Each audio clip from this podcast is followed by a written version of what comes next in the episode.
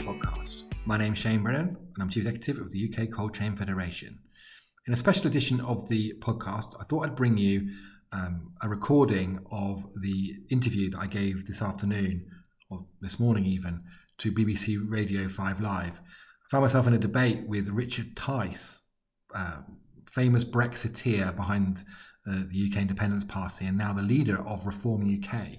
And we were speaking to Naga Munchetty on BBC Radio about the supply chain crisis, responding to the words of the Prime Minister from this morning on BBC Radio 4 Today programme about how the businesses in the UK had been mainlining, using that phrase from drug addiction, the cheap labour and that that was the cause of our problems in our economy and that the strategy of his government was to fundamentally restructure the pay of the lowest pay lowest waged really interesting point really really important moment i think in, in, in the political and economic uh, story of our country and coming out of brexit and the pandemic um, and i thought i'd just share this um, with you because not often you get 16 minutes of radio time to talk about the issues um, and so i thought i'd share it with my podcast listeners um, delete if you don't want to listen in, no problem. Um, but I thought I'd share it via this platform as well as others. Thank you very much activity of the UK. We have we have under we have undershot all our major competitors for two decades or more, and that is because we have a low wage, low cost approach where business does not invest in skills, does not invest in capital or facilities. Look at the road haulage industry that we're talking about. The fact is that they haven't been putting money into into truck stops, into conditions, into pay. So there's there's no there's no there's no there's no supply of young people in this country who frankly at the moment are thinking of becoming truck you have that made is, that, that point very to, clearly, and I'm going to make it. That is good. So that was the Prime Minister on the Today programme this morning on Radio 4, suggesting that businesses could have done more to prepare for this moment. And there's been a little bit of a build up to this. The um, Foreign Secretary Liz Truss began when she said the Prime Minister is not responsible for what's on or not on supermarket or shop shelves. Kwasi Kwarteng, the business secretary, said, said that businesses have been over reliant on too few suppliers and left themselves exposed. Whilst a government source told the Telegraph um, business section that business has become drunk on cheap labour. Um, we've had a couple of texts as well. I'm going to talk to Shane Brennan, who is the chief executive, sorry, of the Cold Chain Federation. Shane, morning to you. Good morning. Morning. Tell me what the situation is that you're seeing we're definitely seeing one of the most stressful and difficult times in our food supply chain we've ever seen. Certainly the worst phase of the coronavirus pandemic period. And I really feel for the people, whether it's the warehouse operatives, the drivers, the business owners and leaders who are trying to sort of find ways through the crisis they're facing right now in, in managing their, the supply chains they're responsible for. Um, also, we've got Richard Tice, who's a businessman who works in real estate and is the leader of the political party Reform UK. Richard, um, tell me the angle you're coming in from. Good morning. Well, um, the Prime Minister has, I think he's been listening to what I've been saying for many, many months. Um, it's a rare occasion when I agree with him. The reality is that uh, big business and the lobby groups you know, they they, they have campaigned to keep uh, EU um, freedom of movement open. They've been able to pay wages, uh, you know, low wages to lorry drivers because they've had cheap, low-skilled immigration coming in from Eastern Europe. So the, the pay rates of people like lorry drivers, you know, really have been suppressed over the last decade or more. And uh, in a sense, the negotiating leverage has now moved in favour of the lorry drivers and away from big businesses that previously have, have made big profits. And it's actually not just the pay rates, it is about the truck facilities, uh, it's about the bureaucracy of some of the paperwork. Um, it's about the changes to the tax laws that the government was told about, what's called IR35. There's a multitude of reasons. Um, but actually, you know, this uh, big business knew this was coming and uh, what, what have they done? They've, they've sort of reached for you know the, the cheap thing they want, which is more uh, more people, lorry drivers coming from, from Eastern Europe. The reality is they're not sitting on their backsides in Europe. There's a shortage of drivers across the whole of the, uh, Europe. There's a supply chain issue actually across, it seems, the whole of the world. Um, but this is, in a sense, as I say, the negotiating leverage has moved in favour of the least well off, the lowest paid. And for those of us who campaign for Brexit, this is one of the dividends that I'm delighted to see. Um, Sorry, go on. You know, that's it's it, it's it's good news that big businesses are having to face up to their responsibilities. So it's their responsibility. Correct. It's not the government's. Shane. I mean, that's the message of this week, isn't it? You're mm. on your own business. Sort, mm. sort, it out for yourselves, and you're to blame if, if you don't. Of course, the vast majority of haulage businesses are not big businesses. They're small businesses operating off very, very low operating margins. So that, so this, and I think most of the people who run haulage companies, drivers themselves normally, would love and really want to give their drivers a pay rise. They're going to have to pay more, charge more for their services into, into everybody else. And those inflationary pressures are going to play out across the economy. And I think one of the things we need to start doing now is if we're going to be absolutely clear about this is now the political and go economic strategy of the government, let's start defining what low pay means.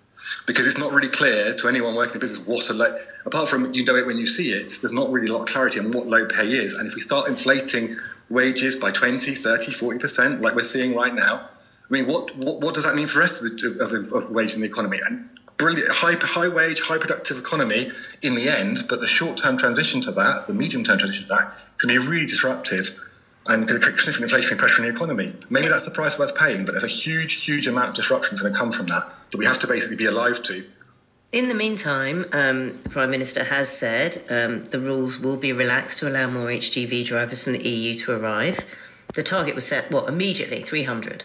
And I think we learned this morning it's 127 that have applied. We can't even fill the gaps, can we? This, this was a scheme that was, was put in place 10 days ago. It's a very, very complicated scheme, talked to lots of paperwork involved in being part of that scheme, and basically involves finding basically the idea that you can actually have people available via that visa scheme within six working days. It's really quite a it suggests that the, the system's set up to fail rather than actually genuinely being part of, the, of a comprehensive plan for transitioning from where we are today to where we want to get to. Um, Richard, talk to me then about when we're hearing the likes of Lord Wolfson, Simon Wolfson, um, Brexiteer, boss of Next, urging politicians to allow um, people from over, overseas um, over here. Um, is is are voices like this helpful? Well, I mean, everybody's entitled to a voice, of course, but I think the reality is, and uh, you know, you've just heard about the, the point about low pay. Let the market talk, and what's happened is people in offices you know, have actually seen much higher pay rises over the last decade or so than you know people doing manual jobs, driving jobs, warehouse jobs. What we're seeing now is a reversal of that, and so the market will speak. And where there's a shortage, people can't find uh, employees to do jobs. Then you know, the pay rates have to go up, and businesses will have to respond to it. And I agree. It's not going to happen immediately, is it? Well, but can businesses afford this, this ab- right ab- now? Completely the opposite. Actually, what, what does happen is if you're short of drivers, then you've got to pay more to get drivers in. If you're short of warehouse, so then the public likewise, should then then the consumer should then accept that prices will go up. Well, either that, or businesses will find other ways of dealing with it, or they'll accept How? smaller profit margins, or they can accept smaller profit margins. What about margins, small family they businesses? Can, they can adjust. They can adjust their the routes that they use. What for about their, stretched uh, small family businesses? Uh, look, every, everybody, you know, margins everywhere can vary, but the reality is you can't. It's not the government's fault that the market isn't working. You know, ultimately, pay rates are determined by the availability of labour. It's a basic economic rule. If there's not enough labour, pay rates go up. That's what happens. And big businesses have suppressed small haulage firms for many, many years, and, and now they're realising the cost of that, and they're going to have to pay the difference. It's you know, it really is it, it is basic economics. And was, it, was it ever government's res- was it ever government's responsibility to recognise to recognise that that no, was the situation? It's not the, it's not the government's responsibility to determine pay rates for lorry drivers. It is the government's responsibility to make sure that lorry drivers can have uh, that they can get tested, they can have their tests updated, and to remove unnecessary bureaucracy by things like what's called the Certificate of Professional Competence, which is, as I understand it, an EU uh, piece of bureaucracy that frankly is, is, is, not needed so much and, and to reduce the cost of that. One of the things is we've spoken to lorry drivers on Five Live many times and they've spoken about the conditions. No rest stops, for example. It may sound Correct. like a small thing, but is that infrastructure, uh, the network, that's, is that government's yeah, responsibility? Again, no, of course it's not. You know, that's the petrol stations, that's the service stations. They're all private run businesses. I think we do need to understand. You know, look, stop looking to the government for solutions. You know, we live in a we live in a, a free market, entrepreneurial, uh, economy, and businesses have got to work this out. You know, businesses own the service stations, they own the forecourts, the petrol stations, provide some facilities, welcome drivers. What we've learned in this COVID crisis is actually very often it's some it's people workers with some of the toughest, you know, most difficult, often least attractive jobs who are absolutely critical key workers to keeping the whole show on the road. And we've got to respect them, we've got to look after them better, and we've got to pay them more. And I think it's really good news that finally, uh, you know, the penny has dropped and people are waking up to this. So Shane, is it is it right that the, the government now says, look, you are on your own with with the argument that Richard's put forward? Is it right or wrong? It's the message that business leaders have taken from this week. So for the next few months, basically the message is you're on your own to sort it out, and that's like that is what it is. So we have to deal with that in terms of increased increased costs of across the supply chain, increased pay rise inflation, and all those different elements that come alongside that. I would take issue with this thing about truck stops and the issues around that the, the HGV companies or haulage companies in the UK are not the ones that are responsible for the, for the road infrastructure and the service areas and the like that we have. No, that Richard was saying it's the service, uh, it's the petrol stations and the service providers. Yeah, in, but, but but when we talk about the comparison to places like European countries where they've got wonderful uh, HGVs, those areas, those are part of the road network. Those are part of the infrastructure investment of the country, and they're the ones that have been doing that over 20, 30 years. We've failed to do that, and that is actually a government responsibility, or at least a government coordination responsibility, in order to make that sort of thing happen. Because it's not going to happen. Uh, it's not happened in other other parts of the world without that, and so we do need to think about that going forward. So government can't wash its hands of every single part of this issue. They can make their, the point that the business is to blame and the business has got to sort it out, but they've also got to accept that they won't be able to sort out every problem, and and, and that would be the reality of it. A couple of people getting in touch. Peaked in the High Peak says, I don't really understand Boris blaming businesses for causing a low wage culture. Surely this is what capitalism, conservative is ba- conservatism is based on. The free market economy ideology is based on business being run ultimately for profit and to make people rich, as opposed to the good of society. Uh, someone else has messaged the use of cheap imported labour has been going on for years. Before retiring, I worked in the IT industry. Companies did not want to invest in UK workers when it was cheaper to employ foreign workers. I've seen this approach by nearly all industries, and it's good that the government is taking a stand by a stand on this. Uh, Mike says, PM now blaming everyone but himself for the crisis. Was he really blaming foreign drivers for not coming forward earlier? Utterly useless. Richard, in the short term, you've spoken about the long term, and you can see some some listeners agreeing uh, with what you're saying in terms of com- uh, companies taking responsibility for um, employing more UK workers and, and with better wages. But in the short term, this isn't going to happen. So what happens then? What do we see this side of Christmas?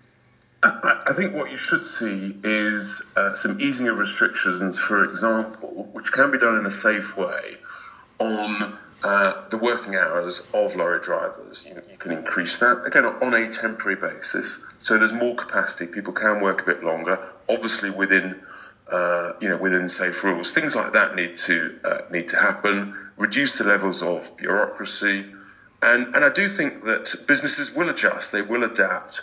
Uh, they will find ways through it because actually our logistics industry is one of the, it's incredibly sophisticated, very well organised, very bright people. I'm confident actually they will find ways to deal with it, they will get through it, um, and that actually the shelves will uh, will fill up again. Yes, there's going to be a bit of bumping and boring, and yes, we may not get you know four different types of cornflakes on the shelves uh, that we've become used to in recent years and months. But to be honest, that's actually not the end of the world you know, we're still an incredibly lucky nation. There'll still be plenty on the shelves for Christmas. I'm absolutely sure of that. What do you make of and this? Um, uh, we're not even in a year in, and the Brexiteers, like Richard, are blaming everyone and anything but accepting Brexit was overpromised and under-delivered. Under-delivered. Um, there is there is that there is that point of view that actually Brexit is a significant cause of this. You say that the industry is sophisticated and um, one of the best in the world. I think that's what, what you said. Um, but there will always be demand for foreign workers. And while that demand is there, has Brexit made that you know too difficult when times are tough, like now? The numbers are really very small. As I understand, it's about uh, about 12,000 EU lorry drivers uh, less than a couple of years ago, out of a total of around about just under 300,000. It's around 5%. You know, it's, it's, not the, it's not the game changer that's being put. And I'm sorry, I just, you know, the point is that lower wages are going up. That's good news for the least well off. That's part of the Brexit dividend. I'm delighted by that. What, were we warned about this? Were we told I, this would happen post Brexit? Did you expect saying, it? I, I was saying throughout the whole campaign and in recent years that actually, you know, we we need to stop uh, lots of low-skilled, uncontrolled immigration because that was suppressing wages of British workers. And what this has shown is that I was right. It's proved the point. Wages are going up. And, and that's actually why, you know, a lot of people who voted Brexit from all over the country, they knew in their gut something was wrong. And this has proved the evidence. It's proved it's right. And it's good news for the lowest paid, the least well off. Shane, how how well received is this going to be? You know, it will be tough. I mean, it will be tough for a few months this side of Christmas. Do you think people will understand that? Do you think the industry is prepared to cope with that? So we've coped with supply chain shortages and supply chain interruptions throughout the pandemic. I think the people that are running the supply chain are the people we have to bear in mind here. The people who are working currently understaffed They've been working in crisis mode for 18 months. And I, I really take exception to Richard saying the solution is to just work longer hours if you're a driver, as though that the people that are doing the job today need to be working even harder than they've already been working. That doesn't. That is not a solution. That is really and that really undermines the confidence of people on the front line that they actually have got people who've got their back. so I'm businesses not saying that, Richard. I'm not saying the word working hard. I'm just saying there's the you know you ask for a short-term solution. The short-term solution is to work some longer hours. I'm not saying they're not working hard. Of course, they're working hard. So, but, but this is the key thing. Basically, business owners, business leaders, and again, the Prime Minister's message today is your business leaders, you're on your own to sort this out. They've got a welfare problem. They've got to look after the people that work for them. They've worked hard for, for two years now in crisis mode trying to keep the supply chains running. They've got to carry on doing that right the way through Christmas and beyond. We've got to find ways to reduce the pressure on them. And Rich is right. Yes, it is about range. It's about, it's about putting less on the shelf in terms of range. It's about being more efficient in how we what we put out there. And consumers are going to have to accept that there's going to be less choice on the shelf at Christmas time. There's going to be more interruptions from one day to the next in supply. There will be plenty of food consumers need to be responsible and think about those people in the supply chain when they're making their purchasing decisions because the worst thing is overbuying because that then creates greater problems and greater intensifies crises. We have to accept that we are still in the pandemic, we're still in the adjustment from Brexit, and we're going to have to bear with that for a number of months now, right the way through Christmas and into next year. What are people saying to you, Shane, in you know the in the industry? What are they saying in terms of are they optimistic? Are they have they kind of got that you know, right, head down, it's difficult, we'll get through this. Are they saying that? Well, that is the job of a supply chain person, solve problems, solve supply chain problems, but they are very tired, Maggie. You know, we are talking about people who are mentally exhausted from the pressure of the, the unprecedented period of the last two years. And whilst there's this desire to move on, a politician's desire to move on, a desire to say that, you know, things are, things are going to be better tomorrow, and we all hope that, but right now, that's not how it feels. Right now, we are still in the intense period of this supply chain crisis, and we need to be working together to relieve that pressure and not playing blame games, which is what we're effectively been doing for the last few days at Party Conference. Tim from Suffolk says, to be fair, the government was telling businesses for years to get ready for Brexit. The industry knew there was a shortage and should have raised salaries and conditions to attract more drivers. Maybe the industry should pay for the army, bailing them out the industry is going to, the industry is paying for this. We're seeing huge price inflation already. We're seeing huge wage inflation happening across the supply chain. That is going to happen. And that, and, that and that is potentially the right endpoint. The long-term implication of this may be really good. Supply chain has been undervalued in this in the UK for a long time. I agree with that with that sentiment.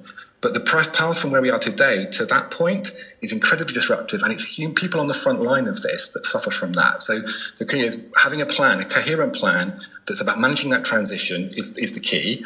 And the point of the last few weeks is the government saying it's not our problem. Industry, you're on your own to do that transition. Mm. So we will, they will do that, but there will be implications for consumers. There will be implications for everybody else and we have to be accepted that it's not all going to be the, the consequences of this are probably not properly being seen in, in the whole rather than sort of dealing with what the latest newspaper headline Shane Brennan, Chief Executive of the Cold Chain Federation, uh, an industry body which represents transporters of chilled food. Thank you. Richard Tice, businessman who works in real estate, the leader of the political party Reform UK. Thank you very much as well. Um, so that was my 16 minutes of fame on Radio 5 Live earlier today.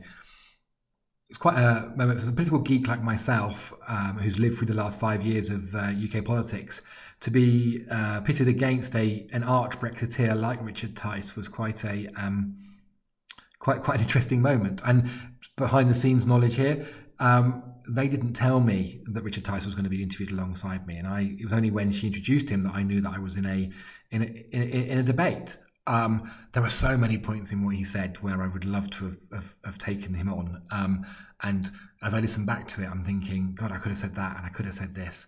I mean, stuff like the point about range consolidation, which obviously we all agree is going to be vital in the supply chain in the event of us not having enough people to get the job done. But if you talk about the fact that we're going to have not have four types of cornflakes on the shelf, we're only going to have uh, two, the person who makes the cornflakes um, that are number four on the shelf that suddenly don't have a supply chain anymore really are a victim of this. And in no way is anyone prom- promised that that would be the uh, the ambition and strategy of UK government. The whole issue of how this massive, massive price inflation um, that comes from from wage increases impacts on smaller businesses uh, that are operating on tight operating margins. How we actually understand that economically, and also ultimately, what do we do um, when we start looking at the economy in the round? If we do see 20, 30% increases in some job functions, whether that's in individual companies, we already know how difficult that would be in terms of the wage distribution within a logistics operation. Um, but if you start playing that out against trading off hospitality workers and care workers against warehouse operatives and drivers, the idea that everyone can get 20, 30% pay rises, it's just so amazing that this is the type of conversation that we're now we're now having um, and one that is going to play out over weeks um, weeks to come. Um, as you know, Cold Chain Federation is in the game. You know, we're talking to the government all the time. We're trying to get our message out. The whole issue of how consumers value the supply chain is fundamental to our messaging, and we'll continue to press that. Um, I guess overall, though, as I say in the piece, we have to accept that this is a situation where government is saying you're on your own and you're to blame and effectively we have to basically operate on that basis. And so, as the Chain Federation, when we as we meet in coming days and weeks and months and discuss these issues, we have to think about what we can do to help ourselves, and that is going to be the theme of my conversation with members um, in that time. As ever, thanks for listening to the Cold Chain podcast. If you haven't already, please subscribe. If you uh, like the content, then please share it amongst uh, other colleagues and and, and, and friends. Because um, the more uh, we spread the word about the podcast, the more uh, engagement we get and the more we sort of take forward our mission as Cold Chain Federation to uh, lead our industry on these core important topics. Thanks very much, and um, a, please look after yourselves and look after people working with you.